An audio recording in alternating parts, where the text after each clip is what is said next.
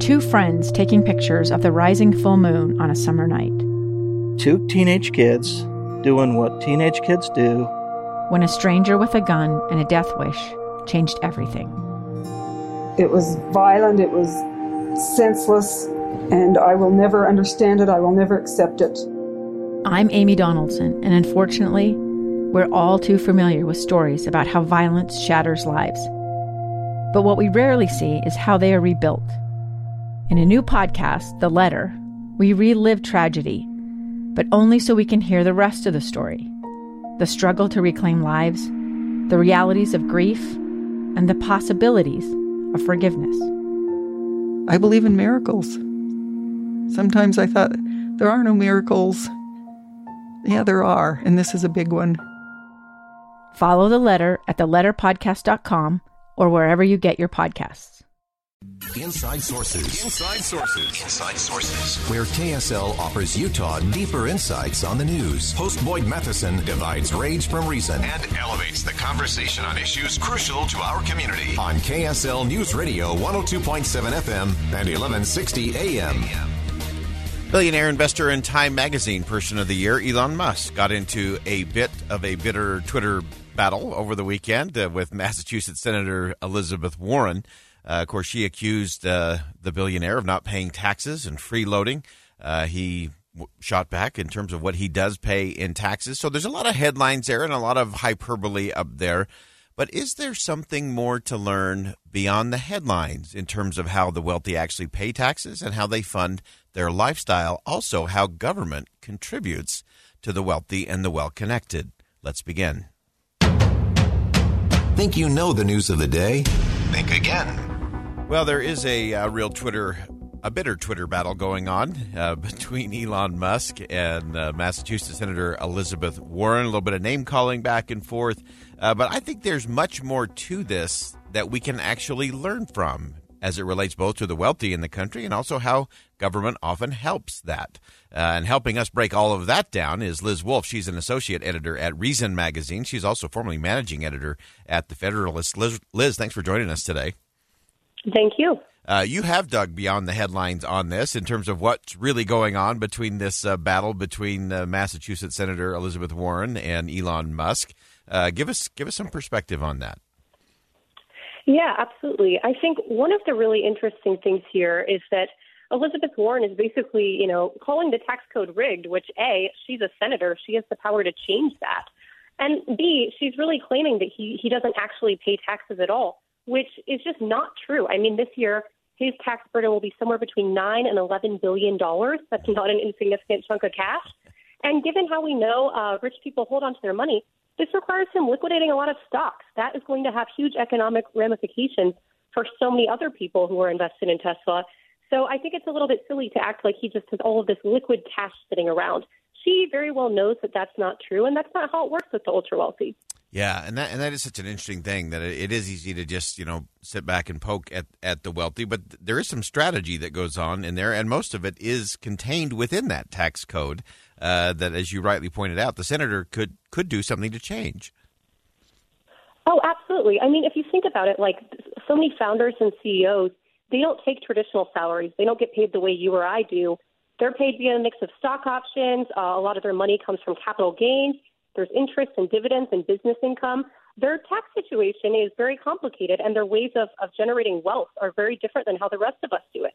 So I do think, you know, Elizabeth Warren is seemingly being a little bit intentionally dense because she knows that this is how it works, and it's it's not necessarily a bad thing. I do also think it's kind of rich for her to accuse him of not paying anything in taxes when last year we had 61% of the American public, of adult Americans, who actually didn't pay any taxes. And I do think there, there's a useful caveat there, which is that, you know, many people took advantage of various pandemic related benefits. Many people were unemployed. You know, we were in sort of economic disarray. It was a little bit anomalous. But that number isn't super far off from years prior, where it typically hovers around 40 to 47 percent. Mm. Yeah, one of the things that you've noted in your in your writing, Liz, is that, uh, or actually, this is from the Tax Foundation. I think that you had noted uh, that the top 25 percent of taxpayers paid about 87 percent of the total in terms of what came in in federal income tax. Oh, absolutely. And the top 1% uh, pay roughly 40% of our total federal income taxes. It's really kind of wild. And I think this is something, you know, people lose sight of this. And I think it's easy to have the talking points of saying, you know, oh, there's too many ultra rich people in this country. You know, people have a lot of uh, concerns. But I do think a lot of people lose sight of just how our tax brackets look and what percentage is paid by what percentage of earners. Yeah, I, have been uh, dying to ask you this, Liz. Uh, of course, part of the uh, Build Back Better Act, which we which we're going to get into Joe Manchin Monday uh, here in a minute on the program. Uh, but of course, one of the elements in there was this state and local tax uh, credit, which clearly benefited the wealthy. Uh, in a lot of blue states. Uh, how do you see that playing out? And a little bit of hypocrisy there in terms of what's coming out of Washington D.C. in terms of having the wealthy pay their fair share. Nice bumper sticker, uh, often on the campaign slogans. Uh, but how does that actually play out, and what does it actually mean that they that there was a snag and some disagreement even amongst Democrats in terms of what that actually should be? Well, I mean, SALT deductions, like you bring up, are you know a great example of all of this, and something that really does affect uh, a significant chunk of the American public. I do think it is. Uh, and I'm not going to let Republicans off the hook. I think they yes. have plenty of hypocrisy to go around. but sure. I do think this is an area where there's a lot of Democrat hypocrisy on this front, where you see senators like Elizabeth Warren and Bernie Sanders and, you know, young, scrappy upstart representatives like AOC who are basically, you know, having this big sort of eat the rich mentality and basically saying, hey, we need our tax code to treat these people differently. We need to see some of their wealth and redistribute it. And I think the thing that, you know, is sort of missed here is that Democrats are constantly, in the form of SALT deductions and other, you know, actual policy tweaks to the tax code, making it so a lot of the working rich, you know, pretty well off doctors and lawyers in big cities are actually able to, to live pretty well uh, and not pay as much in taxes. So since those are some of their key constituents, they're not really willing to actually tweak the tax code in a way that would uh, you know, allow the government to collect more money from them. So I think it's kind of interesting. It's easy for them to talk about the top 1% or the tippy top, you know, as Elizabeth Warren puts it.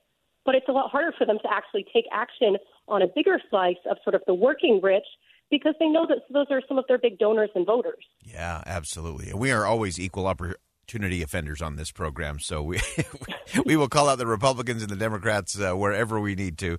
Uh, and and it's interesting too. Uh, I think even within that, uh, and kind of an interesting flip on all of this, it's been interesting to note that Elon Musk has uh, really come out strongly lately and saying, hey, we need to get rid of subsidies and we need to get rid of all of this corporate welfare.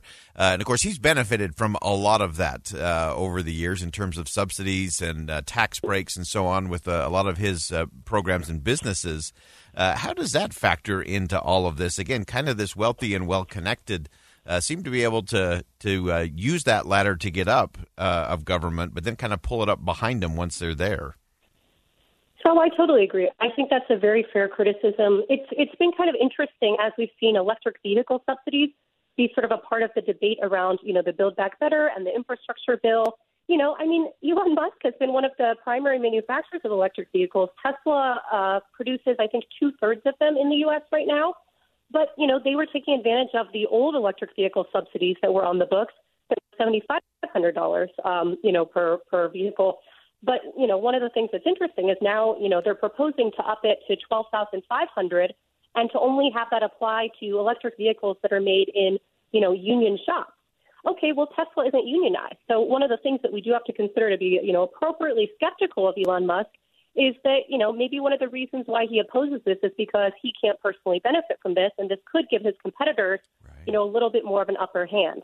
At the same time, though, I do think it is kind of interesting. You know, he had comments to the Wall Street Journal, you know, two weeks ago, uh, where he was basically saying, "Hey, look, government isn't a great allocator of capital. Uh, you know, they historically they take a lot of our money, but then they run up a huge national debt.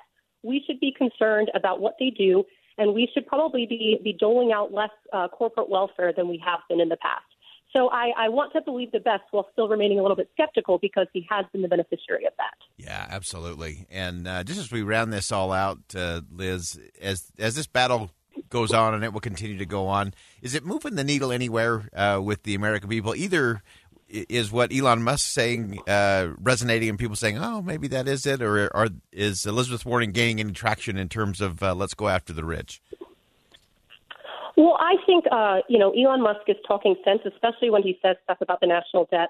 Look, I think people very fundamentally, because normal everyday Americans are used to balancing their own budgets.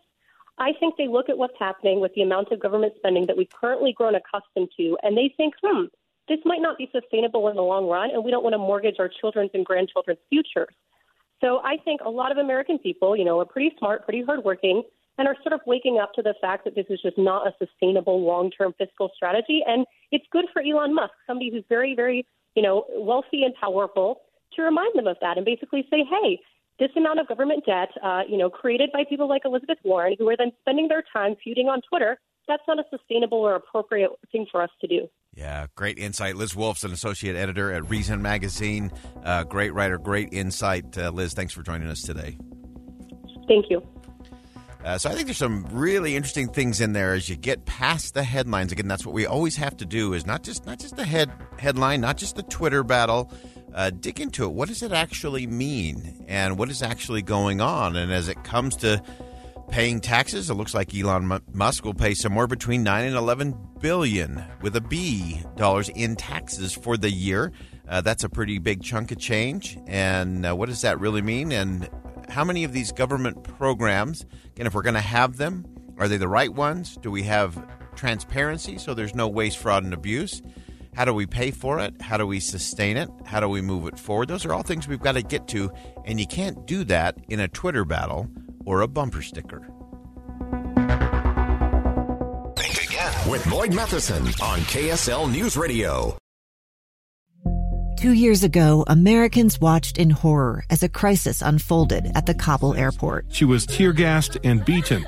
Images of thousands desperate to escape Taliban oppression filled our news feeds. More than 80,000 Afghans made it to America. But the story didn't end there. It was very cold. There was no power, no heat. Who would help our newest neighbors?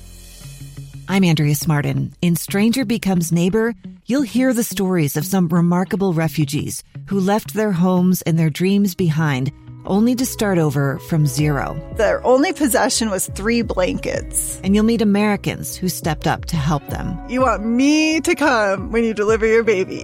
What can one person do in the face of an international disaster decades in the making? That's Stranger Becomes Neighbor.